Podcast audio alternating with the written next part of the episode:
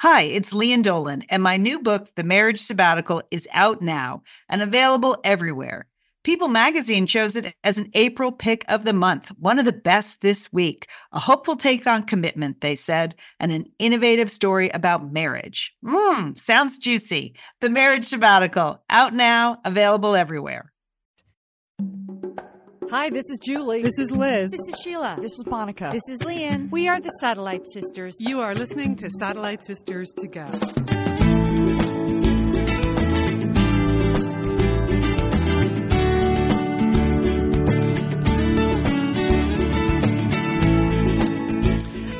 Satellite Sisters. Welcome to the show. It is Sunday, August 18th. I gotta say, it has just been a beautiful weekend here in Santa Monica, California. Um, this is Liz Dolan, and I'm joined on the line with my sister Julie Dolan in Dallas, Texas. Obviously, you made it home okay from Steamboat Springs. I, I did, Liz, and I am clinging on to what is still summer. It's a gorgeous here in Texas, and um, happen. You know, I don't know what's happened to August. It's it's just now that everybody goes back to school so early, it's not even really a summer month anymore, and it's a pity. It's a pity. I've always enjoyed the month of August as a summer month, not as pre-September. Okay. I'm totally with you. I know Lee and son Colin went back to school this week, and I can see from all my Facebook friends all over the company, all over the country, that many, many kids either started school or college or something this week, and I just don't get it. It does seem to have stolen a whole month of their lives from them. You know, and summertime when you're a kid is so awesome. Uh, anyway, well, it's Julie and I this week. Sheila is experiencing some connectivity issues, Oh, so so we're going to work on that later. Annabelle Needle was having a couple of issues. We're going to see if we can pull something out of the bag. But uh, Lian had a lot of family obligations, and Monica must be off canoeing or something. We were. Um, we were not able to establish any connectivity with Monica, but uh, so it's Julie and me. So we're going to have some fun here, and you, because we're going to start with a little bit of a mailbag. If you are a member of the Satellite Sisters Facebook group, some of these items will be familiar with you. If you're not, very easy to join. Just go to Satellite Sisters, just go to groups and type in Satellite Sisters, and we're going to be there. And I got to say, Julie, I don't know if you monitor this as closely as I do, but we've gotten quite a few new members of the group over the last month. I feel like this summer, people must be like, hanging around on chaise lounges, on their wireless iPads or something, and they're all finally getting on board with Satellite Sisters on Facebook, which is an excellent thing. I, I, really, I think that's quite possible, Liz. That you know, satellite sisters are busy people, Right. And, and, you know, you don't always get to the bottom of your to-do list. And I'm very happy that so many people are joining the group. I, you may have noticed, Liz, that I'm back. You know, I I've- did notice that. What Yes, brought that Liz. on? I know you got hacked earlier this year, I right? got hacked, and if you have received an embarrassing videos from me, I, I, I again, I deeply apologize. I was humiliated by that experience and had to go on hiatus for a while. It just, I, just, I just was afraid to go back. But I somehow, because of the wedding, I sort of creep back into to Facebook. It's just a small presence. I, I'm not uh, updating any photos. I certainly am not putting on any videos. But I just needed to be back with the Satellite Sisters group. Yeah, yeah, I think that would, if I could start my Facebook life all over again, my personal footprint would be much smaller, but the, the groups that I belong to, well, mainly Satellite Sisters, would sort of be the core of it. Anyway, if you are in the Satellite Sisters Facebook group, then I hope you saw this post that Lian put on earlier this week. Her friend Mona Mensing uh, has a new teaching job in Central Oregon. She teaches at a school uh, for boys called, called the J Bar J Boys Ranch. And uh, they don't really have any facilities or any equipment. And she's really trying to like dig into this this year and get them some of the resources that they need. And um, she's looking for 20 copies of the book the House on Mango Street by Sandra Cisneros. So Lian believes that many of you out there probably have this book hanging around in your house because your own kids have read it or you've read it. And uh, so she posted on the Facebook group. Uh, on the Facebook group the address where if you have a spare copy of The House on Mango Street that you are not going to read again, that nobody in your house is going to need, you can uh, mail this to her friend Mona Mensing in Bend, Oregon. So join the group, you'll get that address. Or maybe I should just read the address. In Go case, ahead. Yeah, in case, you, in case you got a thing with being on Facebook. You don't, okay, it's, it's no thing. So it's Mona Mensing, M E N S I N G, at the J Bar J Boys Ranch, which is 62895 Hamby Road, H A M B Y, Hamby Road, 62895 Hamby Road, Bend, Oregon, 97701. So that is the school address. She wants to teach this book uh, this fall season. So if you've got it, send it, and she would really be grateful. Uh, then also on the Facebook group, we mentioned in the coverage of the wedding, the, of our niece uh, Megan's wedding, that in the yard at my brother's, that there was some sporting and gaming set up during the reception. There was a croquet area, and there was also a game Lian has just discovered, which they were calling Bago, and she didn't know if that was the real name of it or it's at least the Westport, Connecticut game of it. It's Bago, and she and the boys played quite a bit of Bago over the course of the summer vacation. Now, I have always known this game as cornhole because in Bend, Oregon, they call it cornhole because it's basically a bag of corn that you're throwing into the hole. And uh, so there is a debate going on on the group about whether it's really bagel, bago or cornhole. I think we can admit that it is both of those things, depending on your regional differences. If you have a third name for that game, please, by all means, let us know. Just one of those interesting things about the vast land that is America.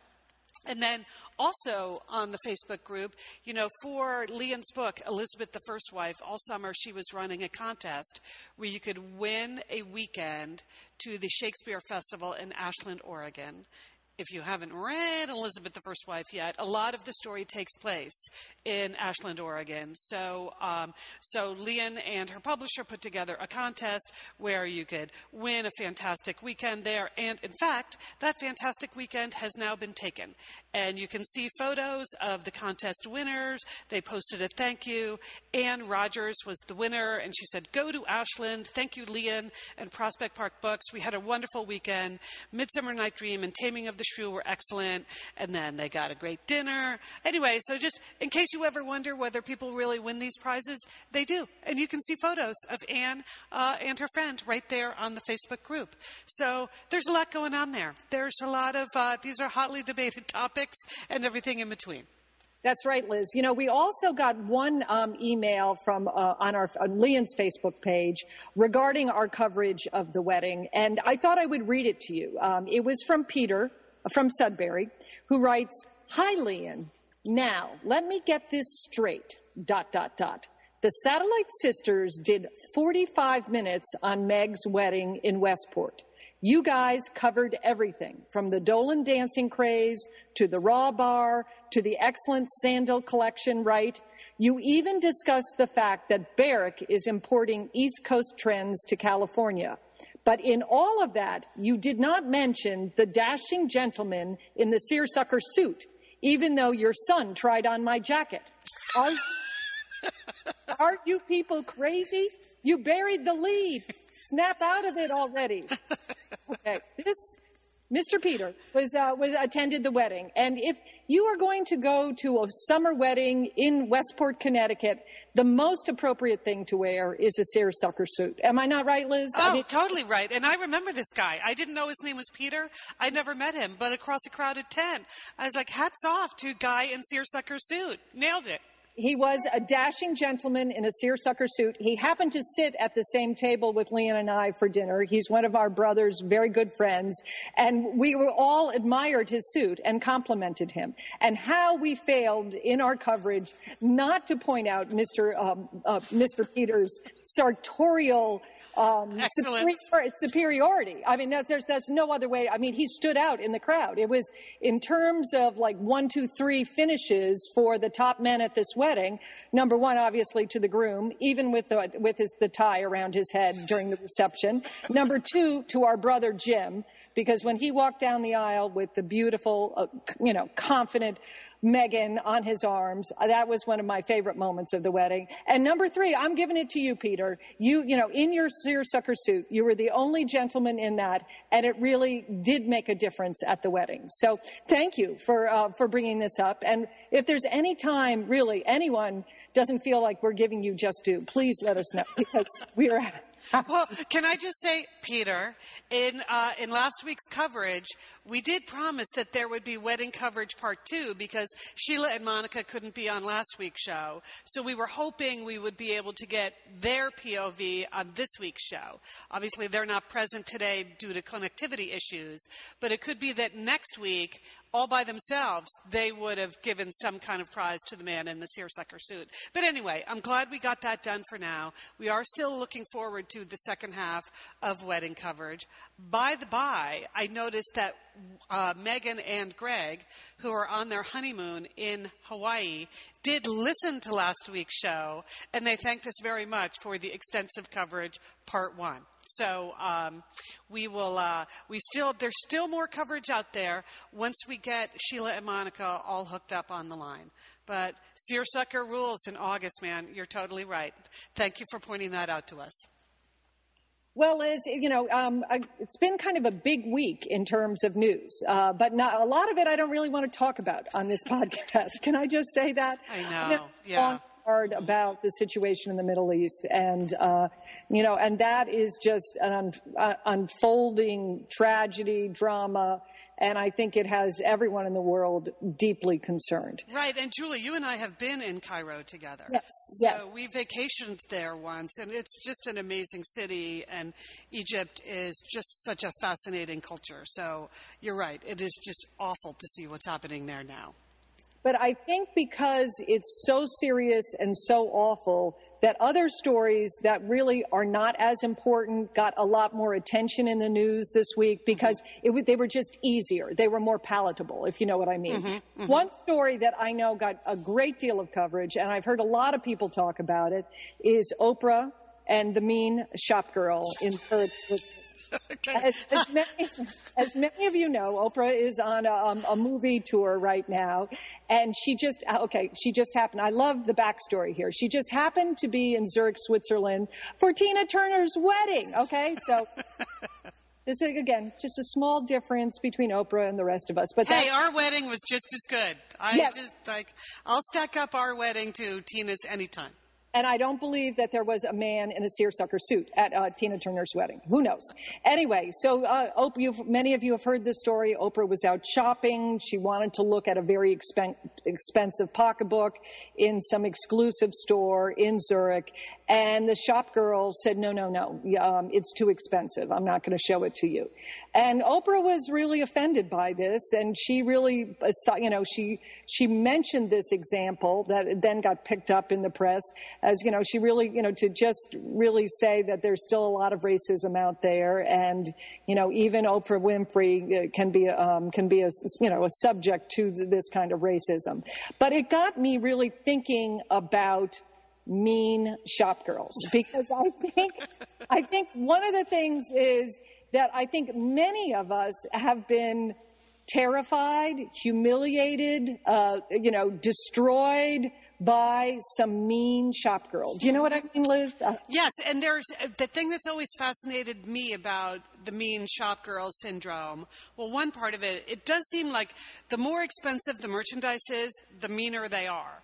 Which is, you would think it would be the reverse. Like they should be grateful to have you walk in the store when they're basically lucky to sell one thing a day.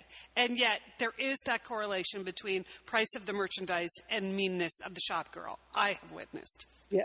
Well, the other, I just want to put, put out a little warning for Oprah. If, please, if you had a bad experience in Zurich, do not, do not, under any circumstances, go shopping in Moscow, Russia.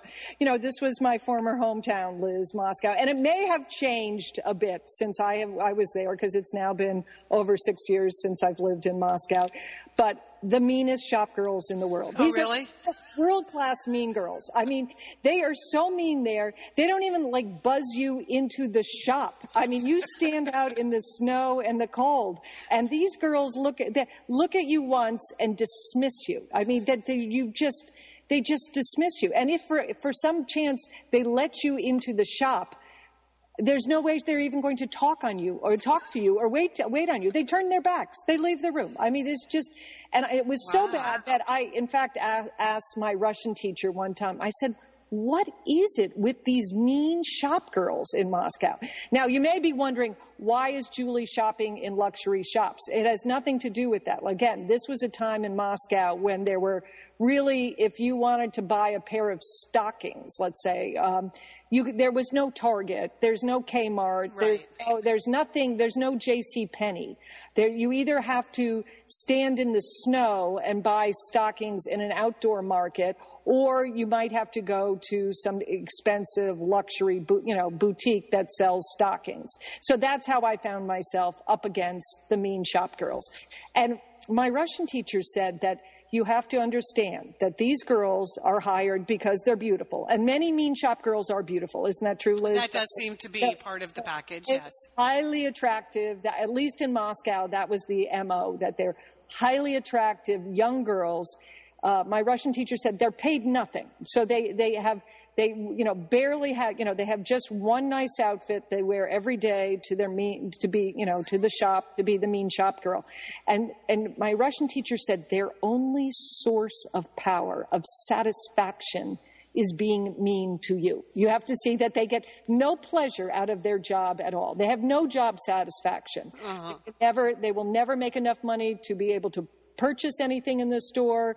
They will never make enough money to get ahead or this, there's no advancement, it, you know, and they know as soon as they start to age or gain weight, they're going to be fired. So they have a very short shelf life as a mean shop girl in Moscow. And what they do, just, I guess it's just natural. This is their only thing that they can do is to be mean to customers. Okay. And so, they are world class at it. It sounds world like class mean shop girls. So uh, that's I just uh, dear Oprah, do not go, do not go to Moscow. Stay, stay. Sounds like you had a rough time in Zurich. I just suggest you stay away. Which is so strange, Liz, because I, I, couldn't imagine this. Like, I mean, we have actually met Oprah, and our reaction when we met Oprah was to scream and yell, right? And right.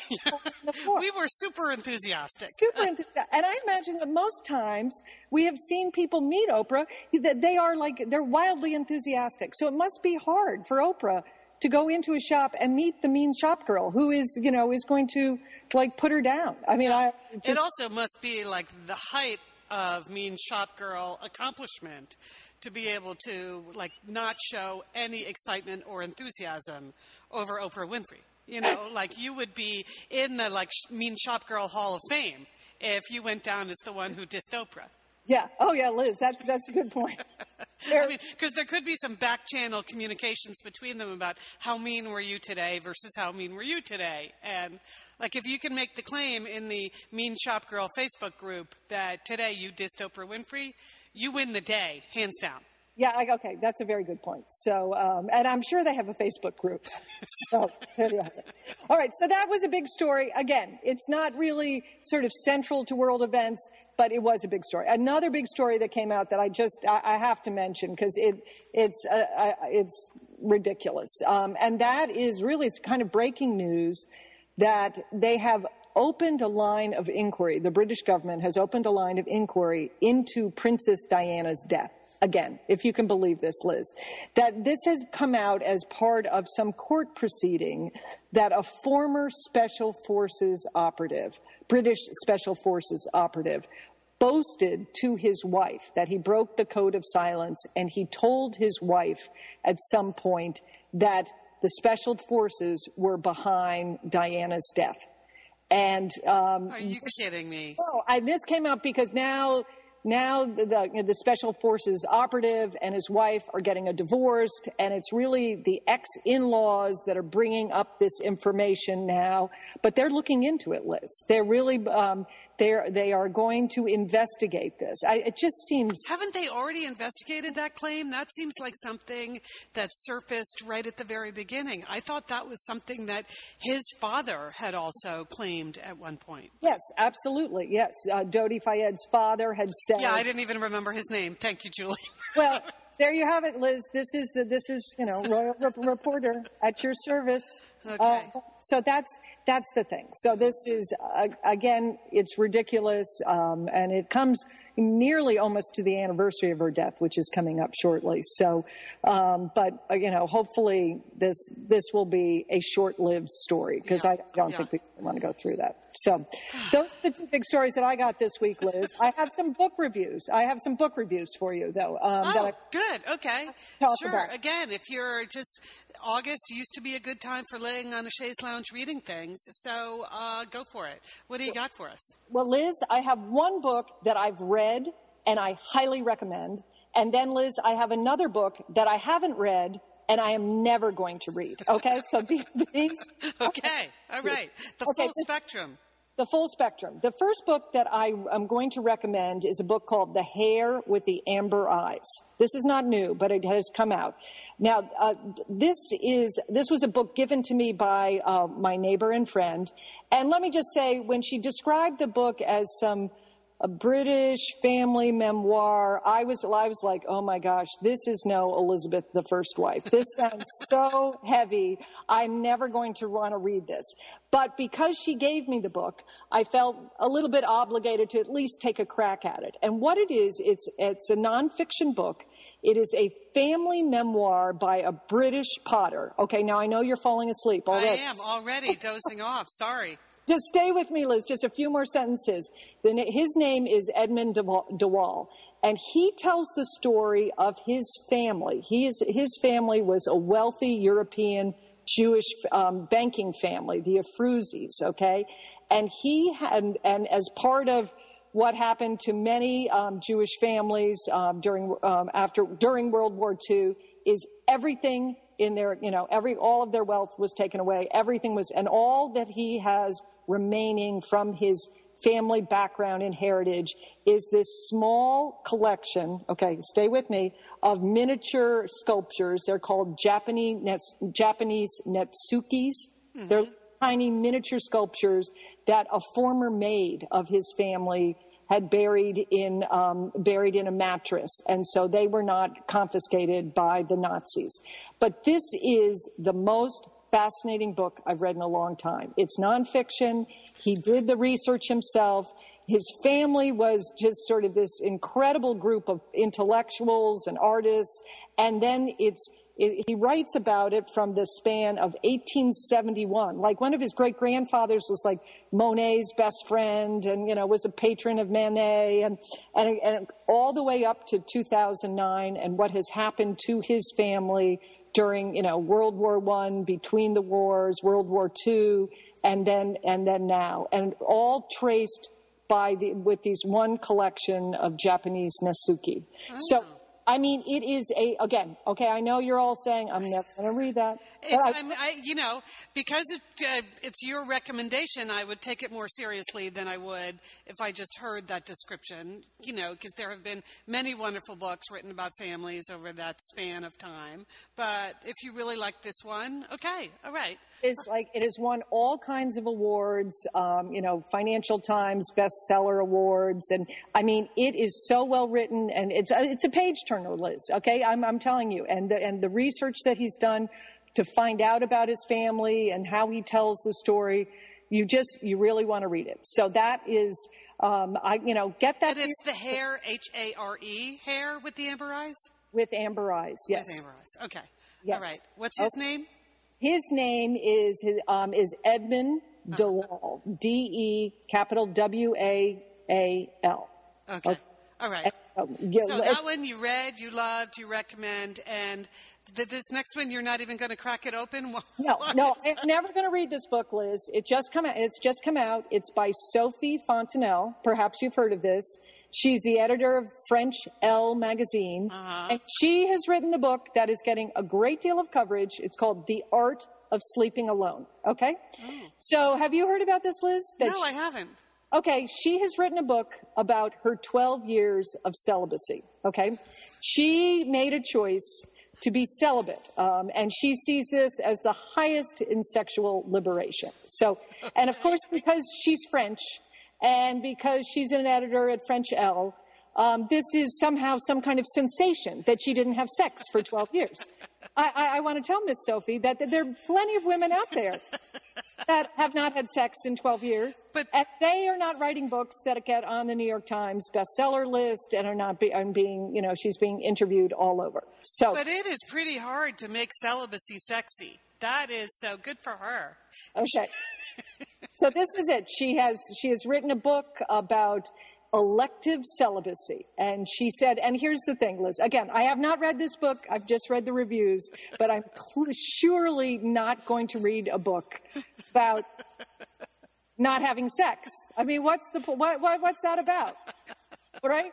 You're right. That seems like really, I, I, yeah. I want to read that. You know, so she has said that. Um, see, part of her problem was that men were always trying to sleep with her, Liz. This oh, is, that is such a big problem. I can, yes, I'm sure that's really that must be awful. Yeah, it was it was awful, and she just finally just had to you know make a choice, and she felt like it gave her so much more time apparently Sophie was having a great deal of sex. So she, this has given her more time, more focus for her work. Um, uh, she just, uh, you know, she just really enjoyed this period. Her friends were, you know, saying she was crazy to be, you know, to go that long. And then finally, Liz, okay, this is uh, this again because it's so French. She decides after 12 years um, that's enough time, and so she falls in love with a married man and starts having sex again. You're right. Very, very French.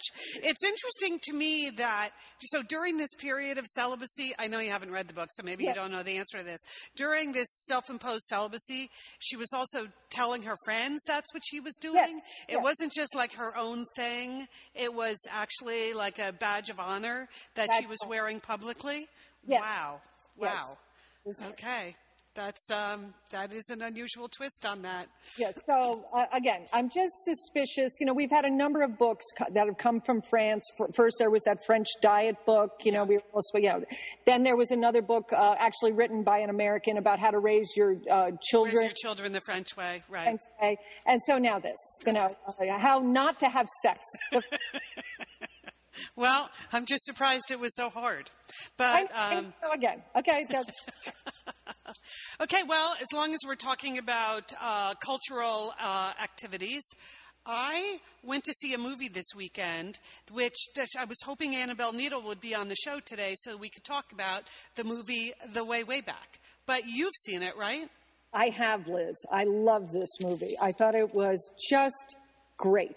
So here's the backstory on the way, way back why we at Satellite Sisters are interested in this. If you recall, like a month or six weeks ago, Sheila told a story on the show how she was hired to give an exam to a young actor here in LA where she had to actually go to the 20th Century Fox uh, movie lot and administer an exam to Liam James, who at the same that same weekend uh, this movie was premiering, and he is the star of this movie. So Sheila had met the star, Liam James, the young boy, um, and really, really liked him. But at that point, she had not seen the movie.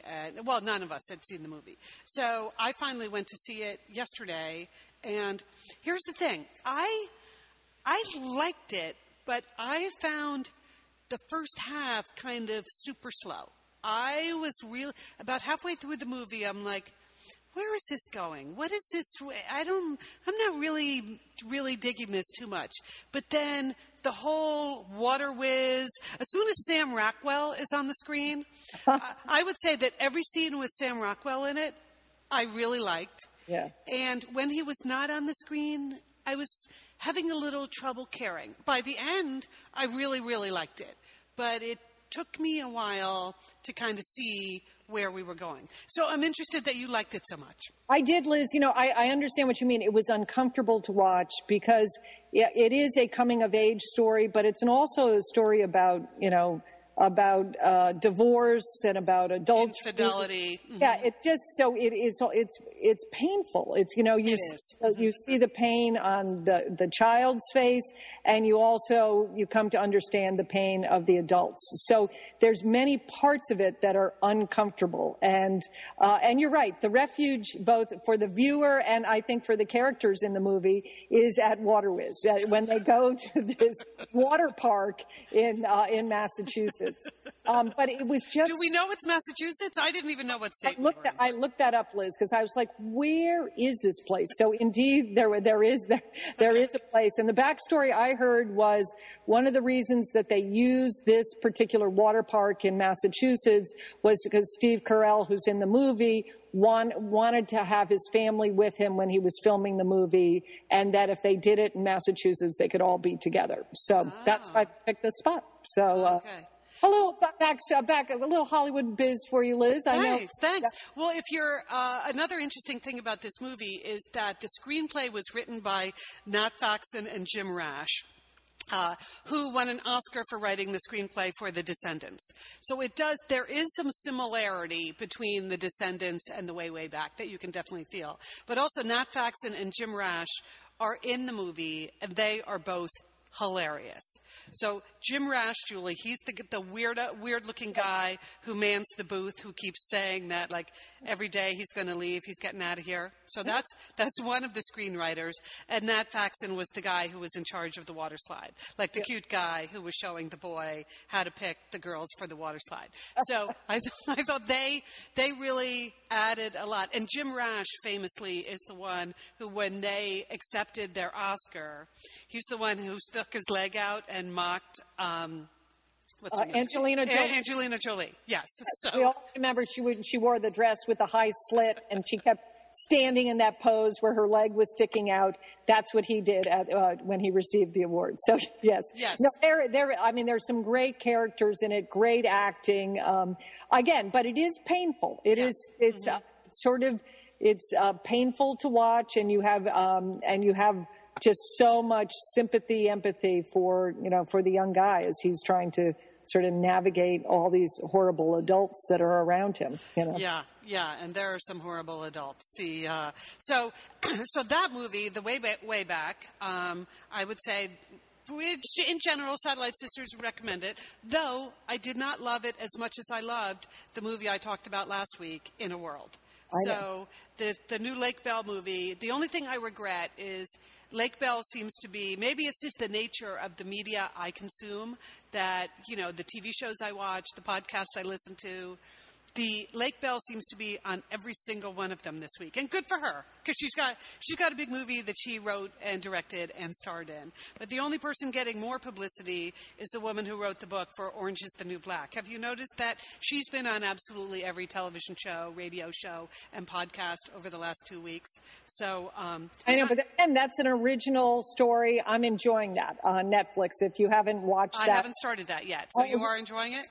It starts a little slow, Liz. Uh, You know, you're, um, uh, you, you know, I'd say hang, hang in there by, you know, episode five or six. It really, it really picks up steam and the characters, you know, are really coming to life. So I, I'm enjoying it. See, the good thing about binge viewing is you can you can give something five episodes because you're watching like three at a time, right? Right, The, right. If it was really just an hourly TV show and you watched it two or three times, You would never- would, you wouldn't go back for episode four. This would be off the air. Yeah. Uh, television uh, executives like yourself would have canceled this long ago. like myself. Yes, the uh, yeah, all of the power that I have to. Um, though I am, I'm working on a couple of interesting shows right now. So actually, one that you will really like, which I don't think will air in the United States. Sorry about that, but it is. Um, it's called Meet the Russians, Julie. It Really? is. It's like a. It's almost like Real Housewives, but Okay. following Russians in London. And okay. so, I mean, you've seen the lifestyle that the rich Russians are currently living in London. So this is a a docu series um, for um, for some of the channels I work on in Europe called Meet the Russians, and it's their their crazy, fun-loving lives around London. So maybe Oh. I can get you. Maybe it'll get picked up somewhere in the United States, but we produced it in the UK for the for the European channels that I work on. Uh, but I'll, I'll get you some kind of DVD of that because I think you'll appreciate it. Oh, Liz. Okay. Thank you very much. I'd like to. Um, all right, the other thing I have to confess well, two confessions uh, today. Number one is that if you listened to last week's show, you might have noticed that the audio quality, that my audio was not great. And um, that's because I had failed to plug in my microphone. So it's just one of those things where, you know, we have these snowball mics, and I had plugged it in enough so that the little red light came on, but I had not gone in and changed my preferences. So mm. even though I was speaking into the mic, it was actually just the regular mics on my computer picking up my audio. So wouldn't you think that, like, a dozen years into this, I could at least get that right. Oh, well. So, but as if that's not dumb enough, I did an even dumber thing yesterday. I managed to, I, like, I was in a hurry changing my clothes, and somehow in the process of putting on a blouse, I managed to stab myself on the bridge of my nose with my own fingernail, like a big bloody gash, right, right on the bridge of my nose with, oh. with my own fingernail. There was no weapon involved at all. I wasn't fending anyone off. There was no reason why I needed to do this to myself. So, like, I, now I have this big, like, gash in the middle of my nose, and I'm just not quite sure what to do with it. I attempted to put a band aid on it. Yeah, I mean, go with the band-aid because then it looks like you're you're in you're in Southern California. Everyone's having surgical p- procedures on their faces.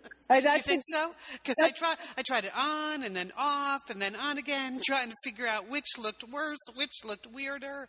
Uh, so right now I'm going with the no band aid, but I have to go to the theater later today. Do you think I should should I wear a band aid on the bridge of my nose going out in public? Okay, well, let me just turn it around on you. If you saw someone with a large, unsightly gash on their nose, okay, a wound, an open wound on their nose, no band aid, what would you what would you think? I would think that something awful had happened to them. Yeah, okay, Yes. okay. I would immediately start to invent the intruder that they fought off somehow. Yes, but if you saw the same person with with a, a nice nude colored band aid on the nose, Yeah. what would think? You would I would think- assume they just came from the dermatologist. yes, and that they had had some major, you know, wart removed or whatever. Yes, Yes, yes, the wart on the bridge of my nose. You'll notice that's gone. It was really, it was really that. Anyway, so that was uh, that was one of my first mistakes yesterday. Was stabbing, stabbing myself. Um, my the second mistake, or I shouldn't say mistake, but really put myself out there. You know, I've been trying to get back into the groove, exercise wise, just trying to figure out what's my new thing. Because Okay. I just I don't want to go back to my old thing. I don't know why. I'm just sick of the things that I used to do to kind of keep myself in shape. So yesterday there's there's there's this gym not far from where I live called Burn 60 where it's basically 60 minute classes that is made up of 15 minute intervals. You're on a treadmill, then on the floor, then back on the treadmill, then back on the floor. And I've done it a few times before, but like years ago, and it's super high energy. I thought, okay, why don't I try Burn 60 again? That, like, like, let's see if that will make me happy. So, um, I think any exercise program that starts with the word burn. is probably not going to make you happy on the, for a long term.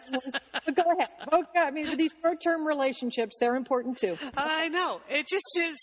Oh my God. So, well, yeah, the good news is that it's uh, it's a small group. So you're not in a giant room full of people. There are like no more than 12 people there at a time, which which I enjoy. Uh, the second good part of it is that you know both the um, Lady Gaga and Katy Perry dropped new singles this week. So, in case I hadn't heard them, I certainly heard a lot of them over 60 minutes. So, I'm totally up to speed on both the Lady Gaga and the uh, Katy Perry singles. That's so, worthwhile. Mhm. So that that is worthwhile. And then I actually third piece of good news is I made it the entire 60 minutes. I could I could get on the treadmill and off the treadmill and on the treadmill and off the treadmill whenever they told me to.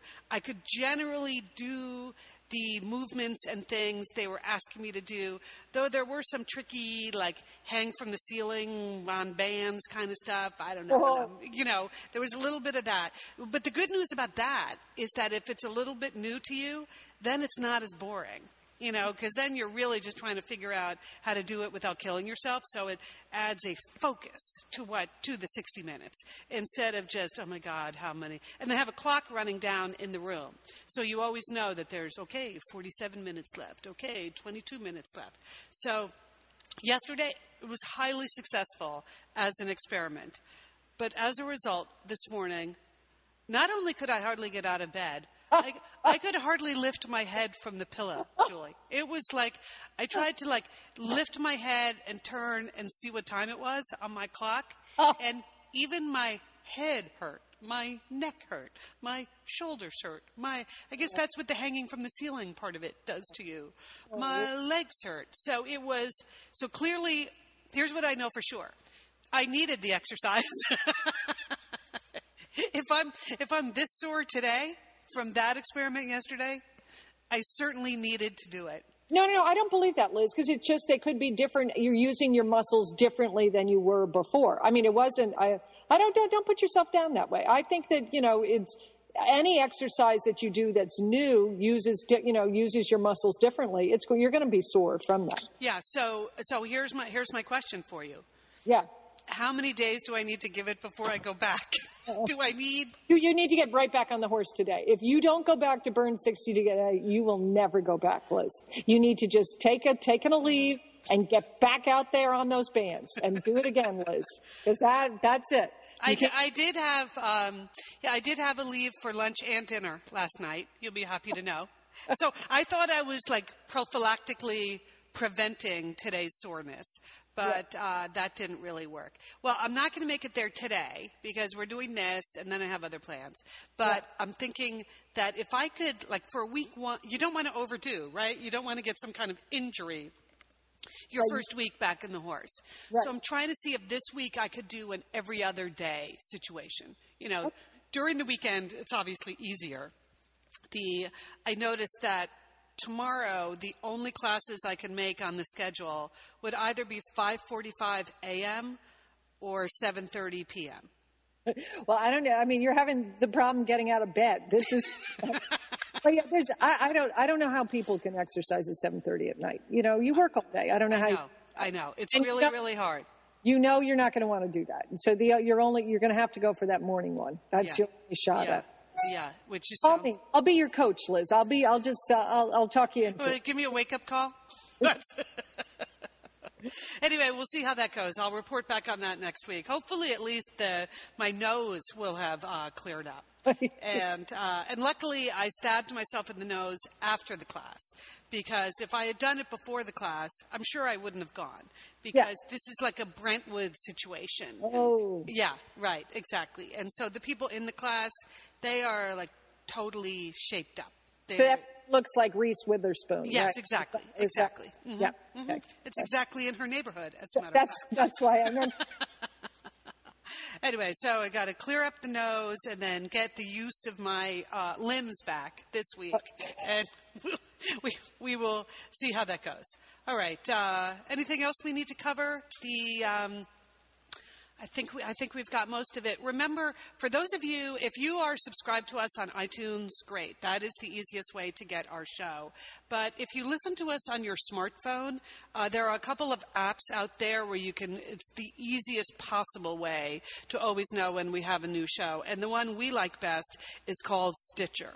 So if you go to the App Store and download Stitcher to your smartphone, uh, and then you can just subscribe to Satellite Sisters, it means you'll always have it there when we have a new show, and obviously it's super easy to listen to. And originally, the uh, you couldn't really download it and save it there, but now you can. Stitcher has been upgraded, so uh, we recommend that. But at the very least, subscribe to us at iTunes uh, so that we know how many of you are out there.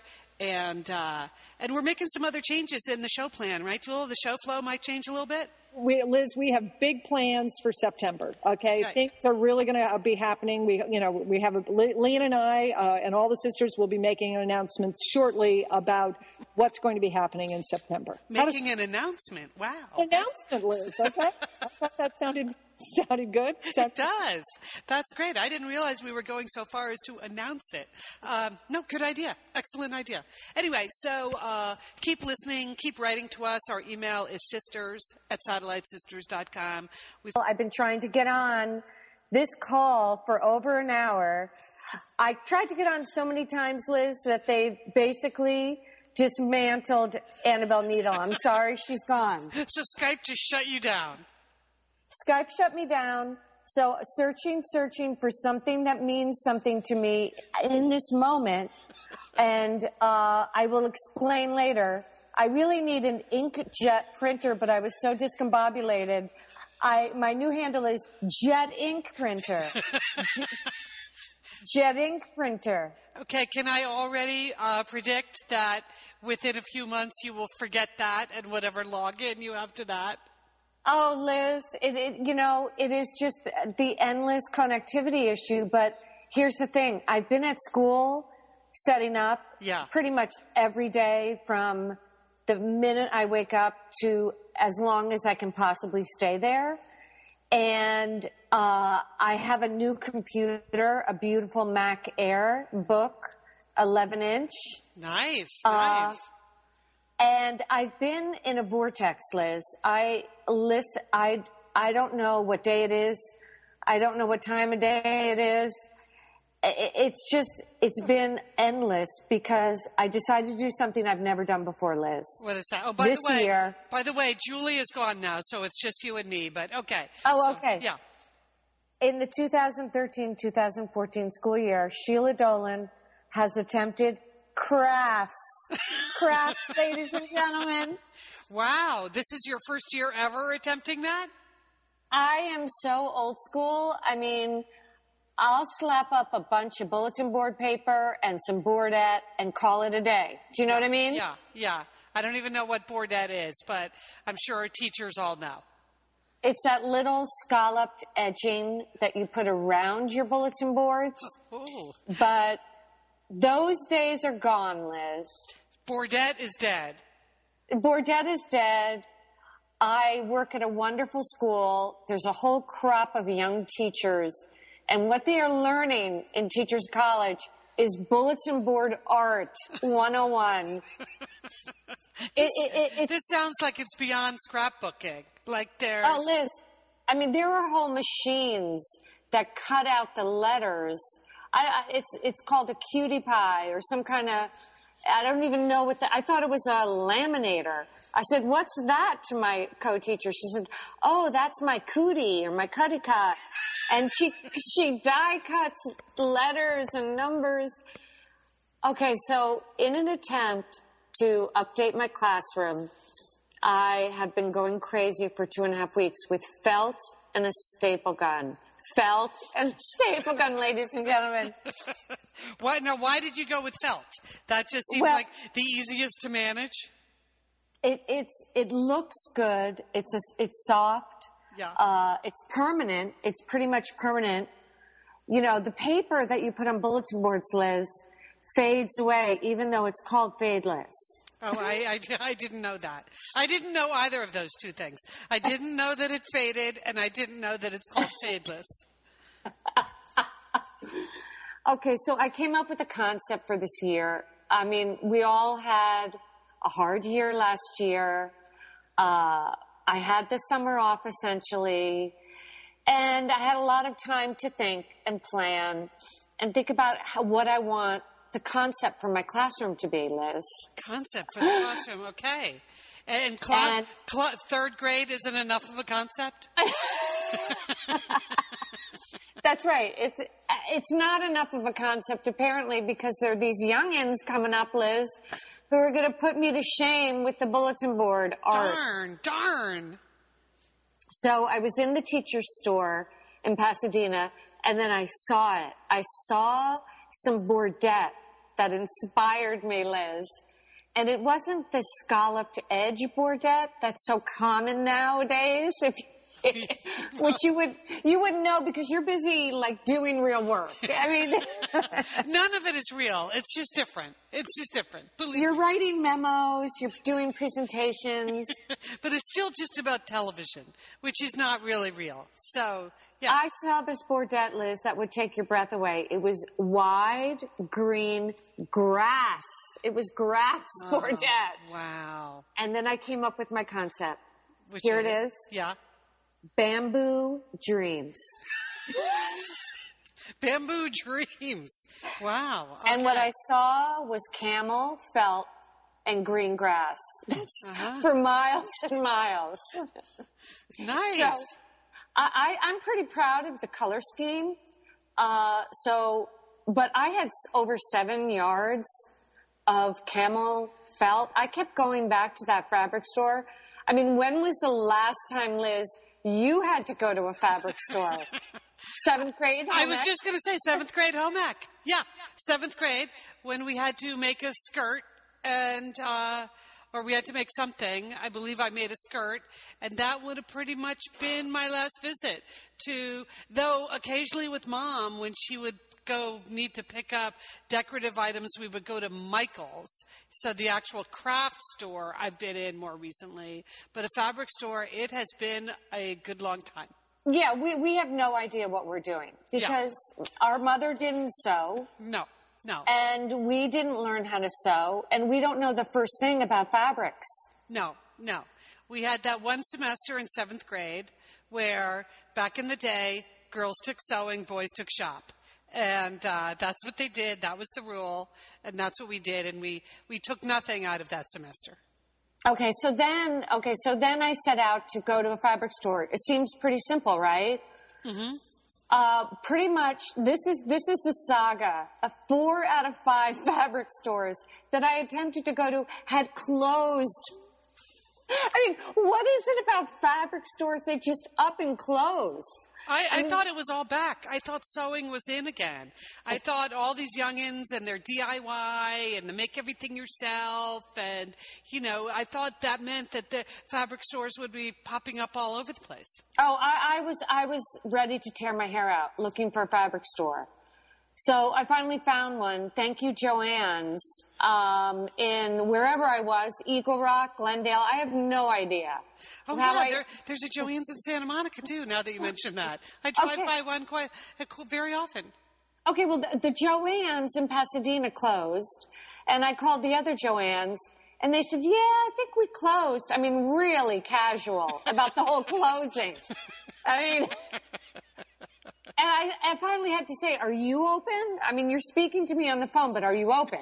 I mean, are, are you are you are you there, Joanne. So obviously Joanne was home, and Joanne sold, sold you ten miles of camel felt. I mean, when she said, How much do you need? wh- What do you think I said? A lot, a lot. I need a lot. I'm a teacher and I have a lot of bulletin board to cover. Mm-hmm. Mm-hmm. So I pretty much bought the rest of the ream or whatever they call it, the, the bolster, the, The bolt. the bolt, the bolt. yes. Is it coming back to you now? Well, ream certain, certainly didn't ring a bell, but I don't know. Yeah, okay. A bolt of fabric seems like that seems like the word. So, and I mean, I bought out that green grass at the other store, Angels, which is the teacher store. I mean, the names are like, I, it's like 1950. I mean, in both places, when you walk into there, it's like, hello, what decade are we in? so I have the green grass, I have the camel. Yeah. So, Um, so your bamboo dreams are coming to life in front of your very eyes. Oh, it, it's been How does it actually look in the classroom? Are you done now? Well, yes, but do you know do you know how hard it is to cut felt and and find the correct staple gun that's going to go through years of you know old bulletin board material? Who knows what's behind that? You know, mm-hmm. bulletin board. it's scary. Yeah, I, So- cer- I certainly don't. Yeah, no. I did the camel Liz. I did the perimeter and grass. And then I went a little bit crazy. What, like coconut shells or something? Well, then I had to. A name each bulletin board. What is it going to be? You oh. can't just, you have to identify what the bulletin board is going to be. Mm. So that's where these teachers cut the letters from their own machines. That's So- crazy. I know, Liz, I know, I know. So, but they know how to do it. Yeah, yeah. But you're good at coming up with names for things. So they can have all the fancy tools they want, Sheila, but you're I'm sure you were excellent at naming your bulletin boards. I'm, I'm very conceptual. Yeah. So um, I have one board, live like a writer. What do you, how, what do you think of that? I like it. Okay, and that is all done in green bubble letters. because I went and bought the letters.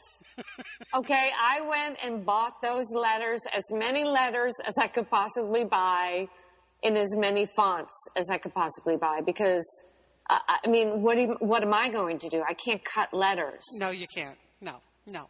Live like a writer. Live like a writer. Okay, I like that one. Then I have welcome back. You mean the world to me with the world map up. Oh, Whoa. nice. Oh. Nice. Nailed it. Uh, great ideas are growing. Get it with the green grass? Oh, wow. Yeah. And, and growing extends upward, Liz. It's going up the camel. Up. Oh, nice. You mean the letters are kind of stacked going up. Wow. They're stacked, Liz. I These kids, them. their minds are going to be blown. Then I had to find a way to have something for each child. You have to have 22 of something. Uh-huh. So um, I had 22 yellow stars with smiley faces. How does that work into the Bamboo Dreams theme? It, it doesn't. now doesn't. that I was going out on a limb for that because Liz, Mm-hmm. at this point after two and a half weeks, I am done.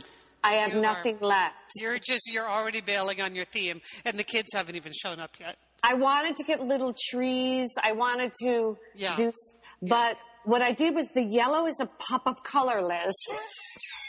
Okay?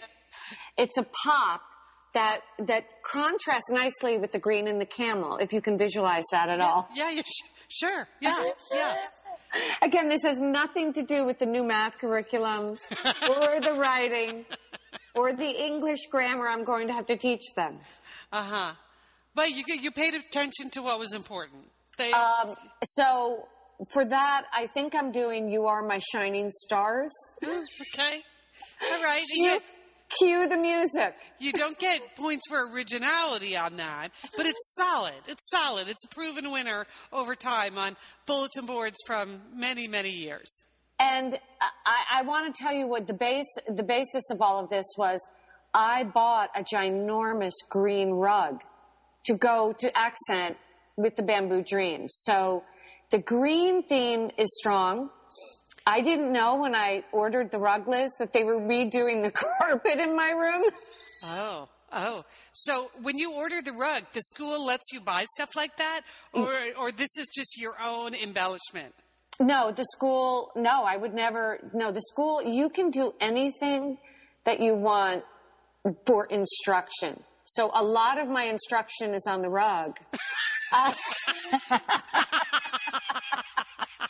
I mean, there are Okay, times, okay. So a rug is considered instructional material. there, there are many times when I, when I say, go on the rug, and they know what that means. It means it's time for instruction. You're going to get instructed over there now. Because we need to mix it up, Liz, when we're third graders. Okay, all right. All right. So all of this went on, and you'll appreciate this because I'm uh, okay. So I'm trying to think if there's anything else I need to mention. Oh, I went crazy with some other stuff, which I t- eventually took down. I mean, there's a lot of uh, crafting went, that went wrong. Oh, finally, I bought. Um, we're going to do a lot of clips. We're going to do clothespins, Liz, with their names on them in paint. Oh, nice. When you say we're going to do, what does that mean? does that mean the kids are going to help make those when school starts, or you and the co-teacher No. still have that to do? No, I, I've done it. I've done Oh, it. oh, That's okay. what I did today. We and uh, okay. So here's the thing, Liz. Yeah. everything had to be moved out of my classroom and then everything had to be moved back in for the new carpet. Uh, okay. So we had a bunch of movers there and we had a bunch of carpet guys. It's, it's hard to distinguish between the carpet guys and the movers, mm-hmm. but I can say pretty much the movers have done more time. You know what I mean? Mm-hmm. Or as J- Teresa and Joe Giudice say, done, been away for a while. You know, these guys have been away for a while and they're uh-huh, back. Uh-huh. Okay. And they're back and they're working in elementary schools, which is good. Yeah. Okay. So I said to this, everything had moved back. I said to this one guy, could you please, I know you guys are working hard. Could you please just help me move this table back? Cause it's this ginormous rectangular table. He said, sure. And as I tried to lift it, I made a, "Mm," a grunting sound. And he said, come on, you're young. I said, no, actually, I- I'm not that young. He said, you look young. I go, I do? Uh, that's good to know. Now we're both coming up on a birthday, Liz. Yeah, yeah. Okay, so I know. and it just gets worse I know. and worse and worse. And- And I hmm. and I don't want to think about it. So check it out. This guy, he goes. So I made the fatal mistake of asking him, guess, guess Oh, I am." Sheila, why? Why? because I didn't care at that point. But you know, Or And you, I- you assumed he was going to guess low because that's what that's what people do. you know what he guessed? What? He guessed higher than my age. He guessed uh fifty-five. I go fifty-five. I said, "Listen, dude, I'm going to pay it forward here." Don't you- ever do that.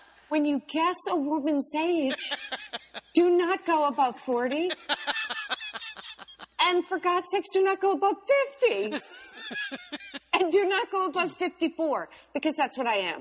I know. I'm glad that you're so outraged that he would guess 55 when you're actually, which is what I am turning, and you are turning 54, both of us with birthdays in September. So he was off by one year. You could give him credit for that, but no. So then he said, okay, all right, you look 20. I said, the, the moment's ruined, okay? It's done. you guess 55. It's too late to turn it back now. Thank you very much. Oh, wow. Ooh, so that hurts. That's Yeah, a, yeah. yeah, that's, Well, but you asked. Sorry. I, I know. I mean, I, I, I mean, I guess in the moment, I felt like most people, most men. I mean, I, you know, I, I guess I've been in the classroom too long because I guess I looked like it was about 55. I've been in the vortex, Liz. But if you asked your third graders, they would probably guess that you're 30 or something. Oh, right? totally, Yeah, yeah. Which is Yeah. what you wanted and expected. Can't wait for them to come back. Yeah. you mean the world to me. So, what, so when does school actually start? The 28th. We start early. Yeah, not as early as a lot of people, though. I know, like Lian's son is already back. So many people. Julie and I talked about this earlier in the show. Like, you just, you know, it's like August is ruined now. August is, I mean, psychologically, Liz, no one should go back to school till after Labor, Labor Day. I agree. I agree. All these people going back to school in August pretty much takes all of August with it, you know? And some people, it's like mid August. That's just not right. It's not right, Liz. And uh, we need a couple, I need a couple more weeks to finish my crafting Crafting. because I haven't even started with the tape. The dotted tape that I bought, the rule rolls, the ro- the spools, and the bolts of tape. There is a crafting world that I am going to tackle one bulletin board at a time, Liz. Well, don't rush yourself. I think if you focused on, you just focus on rug based instruction, Sheila, that's, Oh. that sounds good. That sounds like that's what the parents are paying the big bucks for. I I hope I hope no one listens to this portion. Maybe they'll think that I wasn't on the show today because I called in late. Yes, they're ringing in late. This has never happened before. Okay, what else do we need to know about what's going on with you? Um, let's see. I mean, th- that's really about it, Liz. I um, uh, there hasn't been a whole lot of else going on here. Okay. Um, th- that's basically it. I mean, well, Ju- you- earlier in the show, Julie and I had a discussion about the movie The Way, Way Back. And I went to see it because you did that tutoring gig with the young star Liam James. And here's what I'll say here's my personal for Sheila Dolan review of this movie. It's a very charming movie in many ways, anyway. But because you bonded so powerfully with Liam, you are going to love him in this movie. Oh, I He can't. is- you said just from meeting him that he is a very special kid, and you can totally see in this movie that he has a great heart. There, it's, he, he is really great in it. So Yes, maybe, Liam. maybe If when Christmas vacation rolls around, you'll have a chance to go see it. if you're if you're listening, that's oh, I have one post um, niece wedding story that you'll all enjoy. I think. Okay. All right, did you guys um, deconstruct the wedding? We did last week they, when it was Lee and Julie and I. We covered a lot of issues, and then earlier in today's show, we actually got a piece of email from a listener who complained that his seersucker suit that he wore to the wedding was was not covered in our first installment of wedding coverage. Oh, So oh, we so we corrected that oversight. oh, the man in the seersucker suit called in. Yes, yes. Oh, well, he was the most dapper. I mean, th- he was a dapper Dan. Yeah, yeah. Well, he wrote in. He wrote to Lian this week because he listens to la- listened to last week's show and was kind of shocked that in 45 minutes of team coverage, in-depth team coverage, nobody touched on the man in the seersucker suit. So, You know, I appreciated his suit so much. okay, And I just want to say that. I mean, that that was an excellent suit. yeah, yeah. Um, okay, so I finally got around to bringing my Rachel Zoe dress to the dry cleaner. And it was pretty much a ball of, you know, chiffon by the time I got home after that long flight. And boy, did we dance up a storm. So that's all been covered. But anyway, I brought it to the um, hairdresser, I was going to say. I brought it to the dry cleaner. And um, I looked at it fondly. I mean, to me, that's like, a, that's like my personal wedding dress. I mean, did you like the dress? Yes, yes. Yeah. You well, if you listen to last week's show, you'll see that you got you got Julie's overall prize for the total package because you had the bun head, the dress, the sparkly shawl, the whole thing. I, I just loved wearing that dress, and I'll love wearing it many, many, many times to come. So, dropped it off at the dry cleaner, put it on the counter. She looked at it. She said, "Now, is this belt attached?" And I looked at her. I said, "It was at some point." Well, I said, "Just clean it." I mean, I think after the eighth Bruce Springsteen song, my belt flew off. yeah. Well, you know that's the sign of a good party, right? That's that's it, Liz. when your clothing starts to just fall apart. The there have been quite a few emails because we never posted a full length picture of you in it, and with the hot debate in advance of the wedding about was it high low, was it elliptical, was it what was it? I would feel now, having seen you in it, that it was just a dress with a slit.